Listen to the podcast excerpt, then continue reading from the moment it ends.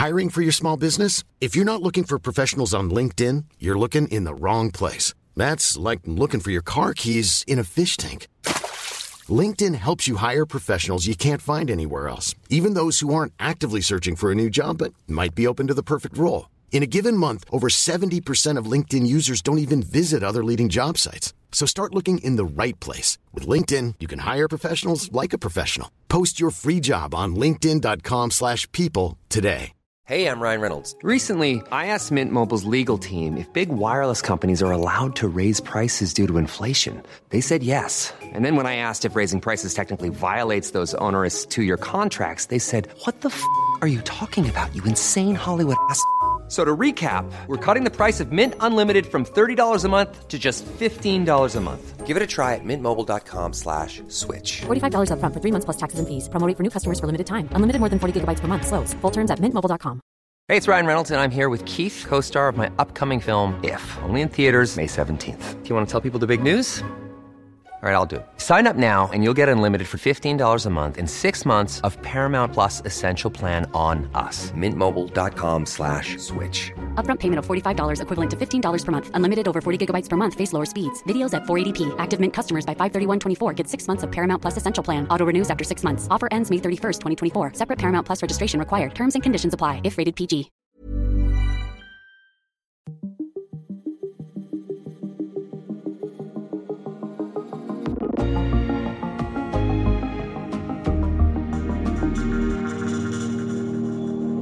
For et år siden, der klappede han Inger Støjberg på ryggen og kunne se hende som sin formand. Forleden kaldte han hende løgnagtig. Samtidig har nu to medlemmer af Folketinget for Nye Borgerlige meldt sig under hans faner. Dato i dag er historien om Morten Messersmiths revanche, genkomst og mulige fremtid. Jeg hedder Thomas Bug Andersen.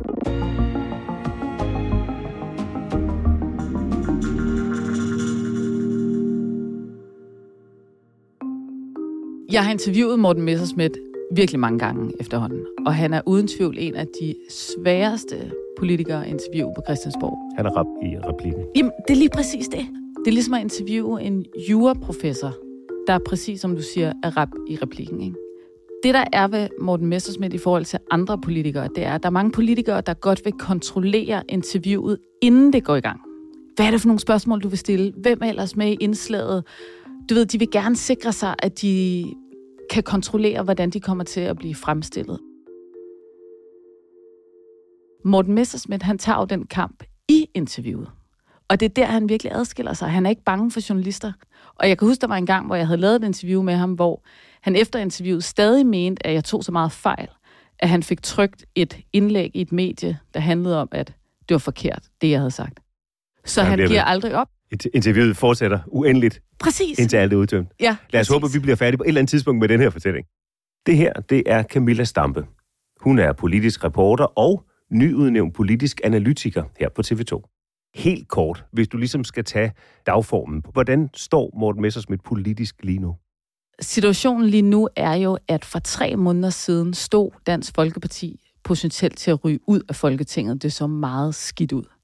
Nu er Morten Messerschmidt over på den anden side. Du kan sige, at han har overlevet to nærdødsoplevelser. Ikke? Han er kommet ud af den retssag, der hang over hovedet på ham i syv år. Han er nu blevet frikendt. Samtidig ser han en folketingsgruppe, der vokser en lille smule. Han ser også, at der er krig og interne konflikter i et andet parti på højrefløjen. Alt det her er jo med til at gøre, at lige nu er der medvind for Morten Messerschmidt. Han er medvind. Han er medvind. Men vi skal faktisk ikke så lang tid tilbage, før det så sort ud for Morten Messerschmidt. Nemlig, da der var folketingsvalg sidste år. Og her ni dage inden vi skal stemme, der kæmper Dansk Folkeparti for overhovedet at klare spærregrænsen. I de seneste meningsmålinger, der ligger partiet og vipper på omkring 2,5 procent. Partiet, der vel og mærke blev det største i Blå Blok ved det forrige valg, som jo var i 2015, har det seneste år været igennem en åben nedsmeltning. Og den slags opgør bliver straffet af vælgerne, og partiet er nu i en decideret overlevelseskamp. Det har jo set så dårligt ud for Dansk Folkeparti i ugerne op til. Ikke? Altså, på det her tidspunkt i valgkampen er der stort set ikke nogen, der kan huske, hvem der egentlig er tilbage i Dansk Folkeparti. Altså udover Morten Messersmith og Pia Kærsgaard, fordi alle de store navne er jo smuttet. Mange af dem. Søren Espersen, Martin Henriksen, mange af de profiler, de er væk. Samtidig så har du den her sag, Meldt fællessagen, der selvfølgelig hænger over Morten Messers metode, det gør det også svært. Du har en debat og en dagsorden, der handler om regeringsansvar, krig i Ukraine, nogle emner, der er svære for Dansk Folkeparti lige at tale ind i. Så det ser altså meget, meget svært ud. Og så har du en meningsmåling, der endda viser, at de står til at ryge ud af Folketinget. Så der er jo en kæmpe nervøsitet frem mod den her valgaften. Og på selve valgaftenen, den 1. oktober, der står det tydeligt, hvor dyb krisen er, og hvad der er på spil. Vi er i Christiansborgs kantine. Der er Pia Kærsgaard, og der er Morten Messerschmidt. Og der er jo ikke så forfærdeligt mange navne, man kan huske fra Dansk Folkeparti. For mange af navnene er lige inde i lokalet ved siden af. De er jo rykket ind hos Danmarksdemokraterne, hvor Inger Støjberg står og har potentielt en kæmpe fest. Så der er jo en enorm stor kontrast mellem de her to lokaler. Der er alle afhopperne fra Dansk Folkeparti, der står til at få en kæmpe festaften. Og så er der jo selve Dansk Folkeparti, hvor der selvfølgelig er en kæmpe nervøsitet i forhold til, om de nu klarer den. På et tidspunkt, der kommer Søren Espersen, som jo tidligere var medlem af Dansk Folkeparti, gående forbi. Og en af mine kolleger spørger ligesom, hvordan er det at se sit gamle parti falde fra hinanden, eller noget i den dur. Og det vil han ikke rigtig svare på. Altså, der er jo den der totale følelse af, at der står et fuldstændig afpillet Dansk Folkeparti, hvor det kun er Morten Messersmith og Pia Kærsgaard, der stort set er tilbage. Og så inde ved siden af står alle Morten Messersmiths fjender og har en kæmpe fest, fordi nu har de fundet sammen med Inger Støjberg. Nu skal du med til valgaften på Christiansborg. Ovenikøbet et helt særligt sted, hvor der blev holdt to fester dør om dør. Herinde bag døren til venstre, der var det Dansk Folkeparti, som holdt valgfest eller hvad vi nu skal kalde det, for så meget var der heller ikke at feste for. Dansk Folkeparti fik sit dårligste valg nogensinde. Det, der så sker, det er, at de klarer den. De ryger ikke ud. Spærregrænse, spærregrænse, spærregrænse. Kære journalister, nu kan I godt lade være med at spørge og begynde at tale om politik. Det er jo en følelse af lettelse. Og der er en af mine kolleger, der har beskrevet det som om, at der bliver råbt gennem rummet 2,5 procent. Det jeg tror, at nogle af de første prognoser viser det. Og det er jo ikke fantastisk overhovedet for et parti, for Dansk Folkeparti. Men selvfølgelig giver det en følelse af lettelse. De klarede den. Morten Messerschmidt klarede den på trods af de kæmpe konflikter, der har været i partiet. Så nåede de det. Og de nåede mål. De ender med at få de her 2,6, og det er jo lige akkurat over spærregrænsen. Og for et parti som, altså for et parti som Dansk Folkeparti, er det jo stadig helt vildt lavt. Men det er det jo bare ikke. Efter den valgkamp, de har haft, der er det jo faktisk en lille sejr, at de klarer det. Jeg har været med til de største sejre, og jeg er med i dag. Og jeg vil sige om os alle sammen, som Elton John, we are still standing. Han laver den her reference til det gamle Elton John-nummer. Og på den måde er han jo også en dygtig taler, ikke? Altså, det er jo noget, der virkelig skaber begejstring blandt dem, der er der. Altså, Dansk Folkeparti er her endnu. Og nu skal vi ligesom fremad. Og han slutter den tale med at sige, the best is yet to come. Og det er jo den fortælling, han selvfølgelig gerne vil have skabt nu. Vi klarede den med nød og næppe. Vi er kommet igennem det værste. Nu skal vi se fremad. Og, og hvad er det, Morten Messerschmidt kan, som måske knap særlig mange andre politikere kan? Morten Messerschmidt har jo i modsætning til mange andre højrefløjspolitikere den dobbelthed i sig, der ligesom handler om, at han siger ikke, at han er folket. Han siger, at han repræsenterer folket, fordi Morten Messerschmidt er jo på mange måder utrolig elitær, ikke? Og det er jo den fortælling, vi kender om ham, og som han heller ikke lægger skjul på. Altså han elsker østers. Han bliver sig endda med, at han har spist 114 østers en gang. Han elsker at snakke om franske rødvine og om opera og alle de her ting, som gør ham ret elitær. Men det står han ved, samtidig med, at han siger, at han repræsenterer folket. Han påstår ikke at være menigmand. Han siger bare, jeg repræsenterer menigmand. Og han siger ligesom, mit parti og Dansk Folkeparti skal kunne rumme det hele. Og det er jo klart, det er jo ikke noget, han er med hjemmefra, det her med vin og opera og sådan noget, for han er vokset op med en enlig mor i Frederikssund, og han står jo også på bakken og serverer fadøl. Altså, han har jo også en anden side i sig, den ekstremt folkelige side, men for Morten Messersmith skal der være plads til begge ting. Og så i sommerperioden, der bor Morten Messerschmidt på Dyrehavsbakken. Det gør han sammen med sin kæreste Dot Westman, som er sangerinde og ejer af Bakkens Hvile. Messerschmidt har desuden sit eget radioprogram, der hedder Kammertonen på 24 hvor han dyrker sin kærlighed til opera, en kunstform, han også har optrådt med på live-tv. Men folketingsvalget er kun den første forhindring, som Morten Messerschmidt skal igennem. Forude lurer en retssag, anklaget for at have begået dokumentfalsk og svig i den såkaldte meldt og fældsag, hvor der falder dom onsdag den 21. december sidste år. Dansk Folkepartis formand Morten Messerschmidt er i dag blevet frikendt for dokumentfalsk og svindel med EU-midler. Messerschmidt var anklaget for at have snydt med EU-midler for knap 100.000 kroner. En anklage, han hele tiden har nægtet. 10 kendes for ret. De tiltalte Morten Messerschmidt og Søren Peter Jensen frifindes. Statskassen skal betale sagens omkostninger.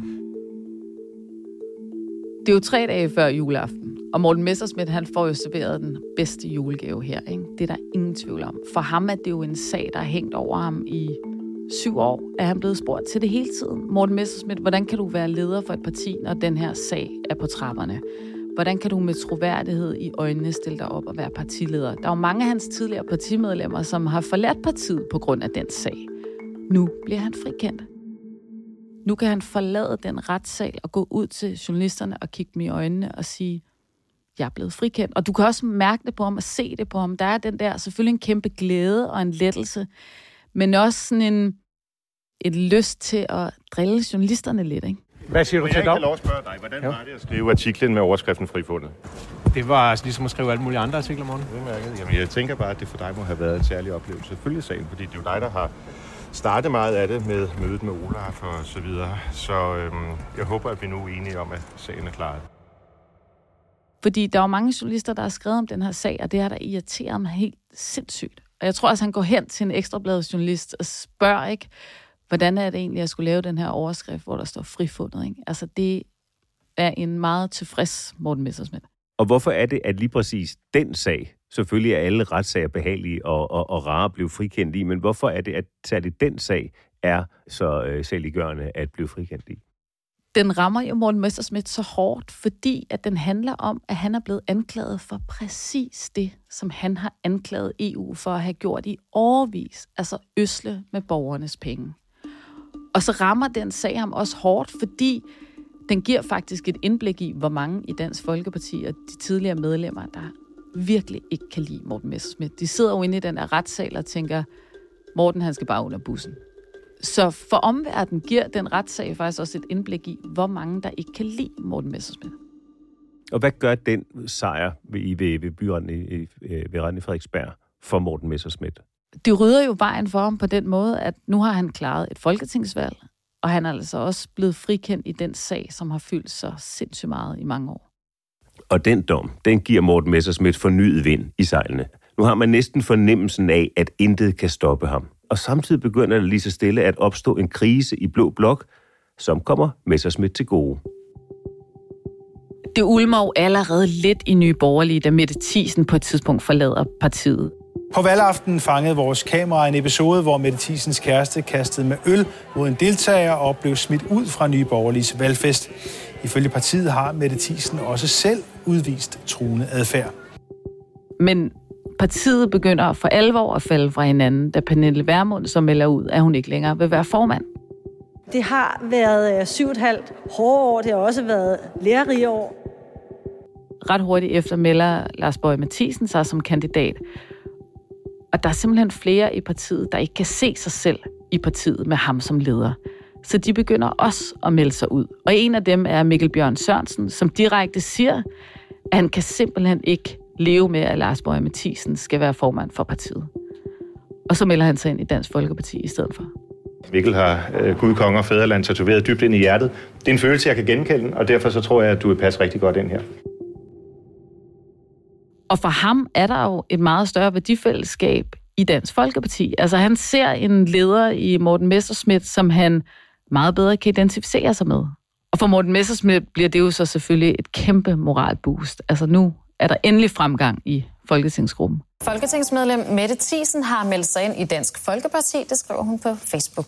Men hvad er det, som Morten Messerschmidt kan tilbyde de her to afhopper fra Nyborgerlige, som Nyborgerlige ikke selv kan tilbyde dem? Det tror jeg også hænger sammen med den profil af den person, som Morten Messerschmidt er. Fordi han er nationalkonservativ, og han går op i kristne værdier, og han har nogle andre mærkesager, end Lars Borg Mathisen har. Og det er jo fordi, der er nogen i Nye Borgerlige, der synes, at det bliver lidt for spraglet med Lars Borg Mathisen som formand. Og derfor ser de en kæmpe gevinst i at komme over til Morten Messerschmidt. Og for Morten Messerschmidt er det jo et kæmpe moralboost, fordi du har jo en folketingsgruppe, der er blevet mindre og mindre og mindre, og for første gang vender det. Altså, nu er der endelig nogen, der kommer til ham, i stedet for at flygte fra ham. Så en af de ting, de er tiltrukket af, det er blandt andet hans lederskab. Altså hans evne til at lede og sætte en retning. Det er det helt klart. Og den yderligere vind i sejlene, som Morten Messersmith får der, den bruger han ligesom til at skifte gear på en eller anden måde. Nu, nu stepper han for alvor op som, som en lederskikkelse, fordi nu begynder han at rette skytset mod andre ledere i, partiledere i Blå Blok. Ja, det gør han. Og det skal han jo også, fordi alle de stemmer, han har mistet, og som Dansk Folkeparti har mistet, dem skal han jo have tilbage. Og rigtig mange af dem er jo gået til Inger Støjbergs parti, Danmarks Demokraterne. Så for Morten Messersmith og resten af Dansk Folkeparti er det jo enormt vigtigt nu, og det er jo det, de gør, at gå ud og angribe Inger Støjberg. Og hvad, hvad går angrebet på? Angrebet går jo på, at nu er Inger Støjberg, hun er ikke stram nok. Hun er faktisk også elitær. Og noget, som faktisk er en ny holdning også i forhold til Dansk Folkeparti, det er jo, at Anders Vistesen, deres medlem af Europaparlamentet, han skriver jo også i et indlæg, at det faktisk er okay, at Inger Støjberg blev dømt ved rigsretten. Og det har du altså ikke hørt særlig mange DF'ere sige før. Og det er jo fordi, at Inger Støjberg har jo været tæt allieret med Dansk Folkeparti. Altså, Dansk Folkeparti har jo omfavnet Inger Støjberg på en måde, som har virket nærmest helt absurd. Altså, jeg var til et af deres årsmøder, hvor Inger Støjberg jo kommer på scenen til store klapsalver. Altså til Dansk Folkepartis eget årsmøde. De elskede Inger Støjberg. Direkte fra Rigsrettens politiske møgvær. Her kommer hun, Inger Støjberg. Sikke en velkomst, Inger. Det er dejligt, ikke? Det må man nok sige. Også i Herning, ja. Det er mere end i Rigsretten, sådan kan Ja. Hvis øh, Inger Støjberg øh, gerne vil være formand for Dansk Folkeparti, så tror jeg allerede nu her i aften, jeg kan sige, så vil jeg klappe mine små hænder. Så stiller jeg ikke op. Så den store kærlighed, Dansk Folkeparti har haft til Inger Støjberg, skal de jo have vendt rundt. Altså, nu skal de have skabt en fortælling af, at Inger Støjberg kan man ikke stole på. Inger Støjberg er slet ikke stram nok. Inger Støjberg var desuden selv udlændingeminister i Lars Lykkes regering, da der kom flygtninge op på de danske motorveje. Altså få skabt den her fortælling om, at hun er utroværdig. Det er det, de gør nu. De siger også, at hun er ikke lige så EU-kritisk, som hun påstår, hun er. Og hun kan godt lide flygtningekonventionerne. Altså, de prøver ligesom at opbygge den her fortælling om, at Inger Støjberg kan man faktisk ikke stole på, fordi hvis man graver lidt efter, så er hun faktisk ikke så hård og så stram, som hun godt vil virke som. Hej Morten. Er du øh, enig med Anders Vistisen i, at Inger Støjberg hun er demokratiundergravende og trumpist? Øh, jeg ved ikke, om jeg vil bruge de ord, men øh, der er jo ikke nogen tvivl om, at Støjberg har prøvet at øh, fremstå som noget andet, end det hun er. Så det er, det er angrebet på Inger Støjberg og Danmarks Demokraterne. Hvilken reaktion får Morten Messersmith på dem? Det han i hvert fald håber på at få, det er jo selvfølgelig, at nogle af de mange, mange stemmer, især i Jylland, som Inger Støjberg har taget fra ham, at de kommer tilbage. Han vil jo gerne have, at de tænker, okay, måske var der ikke så meget at komme efter over hos Inger Støjberg. Måske skulle jeg alligevel gå tilbage til Dansk Folkeparti, som trods alt har præget udlændingedebatten i mange, mange år, som trods alt har stået bag rigtig mange stramninger. Altså, det er jo det, Dansk Folkeparti gerne vil signalere, det er jo, kom over til os. Det er os, der har erfaringen. Det er os, der ved, hvordan man laver politik og påvirker politikerne. Alt det andet herover, det er bare nogle tomme ord og nogle floskler, men det er hos os, der ligesom er væk bag ordene. Ikke? Så over hos Dan- nu er Dansk Folkeparti lige pludselig det etablerede parti. Sådan vil de i hvert fald gerne have, det, Det virker. etablerede ikke? højrefløjsparti. Ja, det er dem, man skal gå til, hvis du gerne vil være helt sikker på, at de stramninger, de kommer igennem, ikke? hvis det er på udlændingepolitikken. Så, så Morten Messersmith har på den måde gjort sig fri af fortidens øh, øh, lænker og slår ud både til, til højre og til venstre her, jeg sagt, i hvert fald til, øh, til de andre højrefløjspartier, nogle af dem. Øh, Dansk Folkepartis politik, altså den klassiske DF-politik, som var øh, øh udlændingekritisk, øh, en bannerfører for ældres rettigheder og muligheder og en stram retspolitik. Er det stadigvæk den samme politiske kurs, Morten Messersmith lægger for dagen, eller er der justeringer i, hvad partiet øh, har som mærkesager? Udlændingepolitikken vil selvfølgelig altid være en vigtig del for partiet, det siger Morten Messersmith også. Men udlændingepolitikken er jo bare blevet mainstream. Det er jo noget, alle partier ligesom har inkorporeret på den ene eller på den anden måde. Ikke? Så der er jo ikke særlig meget at hente. Der, hvor Morten Messersmith så virkelig har sat ind på det seneste, det er jo i forhold til inflationshjælp. Det er især blevet en mærkesag for Morten Messersmith. Det fik mange økonomer især til at tænke, nej, nej, nej, nej, nej, det skal vi slet ikke have nu. Men for Morten Messersmith handler det jo om at signalere, at vi skal hjælpe de ældre, og vi skal hjælpe de danskere, der er hårdt ramt af inflation. Så på den måde har han jo set, at han kan jo selvfølgelig ikke blive ved med at tale om den politik, som efterhånden er en etableret del af de fleste andre partier. Han skal også ud og markere sig med noget nyt. Og der må man sige, at den her inflationshjælp, det er virkelig noget, han har sat sig på. Dansk Folkeparti sagde under valgkampen, at der skulle bruges 10 milliarder kroner på inflationshjælp, og de er derfor ikke tilfredse med regeringens 2,3 milliarder kroner. Det er ligesom om, at den her regering bare bevæger sig længere og længere væk fra øh, den virkelighed, som jeg tror, de fleste danskere befinder sig i. Altså i forhold til, øh, hvor hårdt mange sidder i det. Så tidslinjen fra 1. november og frem til nu har for Morten Messersmith været en perlerække af opture, valgsejre, retssagssejre og nye folketingsmedlemmer. Hvad kan han bruge de sejre til? Han kan bruge det til langsomt at gå i gang med at opbygge sit parti. Det er det, han skal i gang med nu. Ikke? Altså nu er han fri af de interne konflikter. Han er fri af den sag, som har fyldt så meget i så mange år. Han klarede et folketingsvalg. Nu skal Morten Messerschmidt finde ud af, hvad er det, Dansk Folkeparti skal, og hvordan er det, han kan komme ind og være med i den kamp om stemmerne på højrefløjen? Og så er det jo nærliggende at kigge på meningsmålinger og se, hvordan står Dansk, Folk, Dansk Folkeparti så egentlig i forhold til Nye Borgerlige og, og Danmarksdemokraterne. Hvad, hvad, siger, hvad siger de seneste meningsmålinger? Ja, altså lige nu går det jo fremad, ikke? Altså de ligger på omkring 4 procent, hvilket jo ikke er prængende, men hvilket jo nok siger mest om, at den konflikt og de interne uroligheder, som har været så stor en del af Dansk Folkeparti i lang tid, de er jo rykket over i Nye Borgerlige. Og det er jo en det er jo en kæmpe fordel for Morten Messerschmidt, Og han kan jo nu se, at de konflikter, som han har oplevet gennem så lang tid, de er rykket over et andet parti. Og den ro, som han har nu, er jo en kæmpe mulighed for langsomt at gå i gang med at opbygge partiet igen. Og så til lidt spekulation, og det må jeg godt, for nu er du politisk analytiker, øh, Camilla Stamper, så må man godt spekulere lidt. Kan det bide sig selv i halen, at han langer ud efter Lars Bøge Mathisen og Inger Støjberg? Altså har han politisk kapital til at gøre det? Jeg tror ikke, han har noget andet valg. Morten Messerschmidt kunne jo konstatere, ligesom alle andre efter Folketingsvalget, at en rigtig stor del af de især jyske stemmer, som tidligere har stemt på Dansk Folkeparti, de stemmer på Inger Støjbergs parti nu.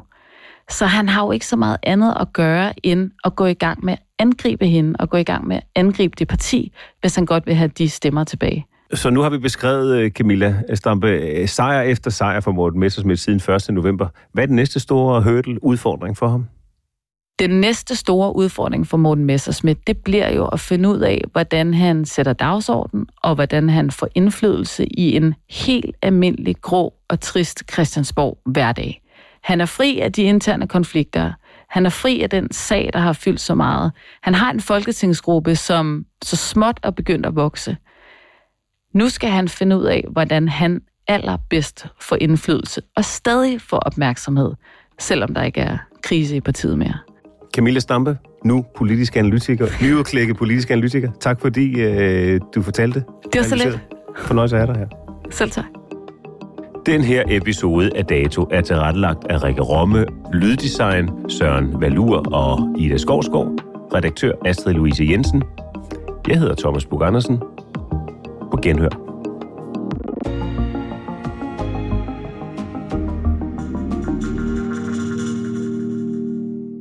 Du har lyttet til en podcast fra TV2.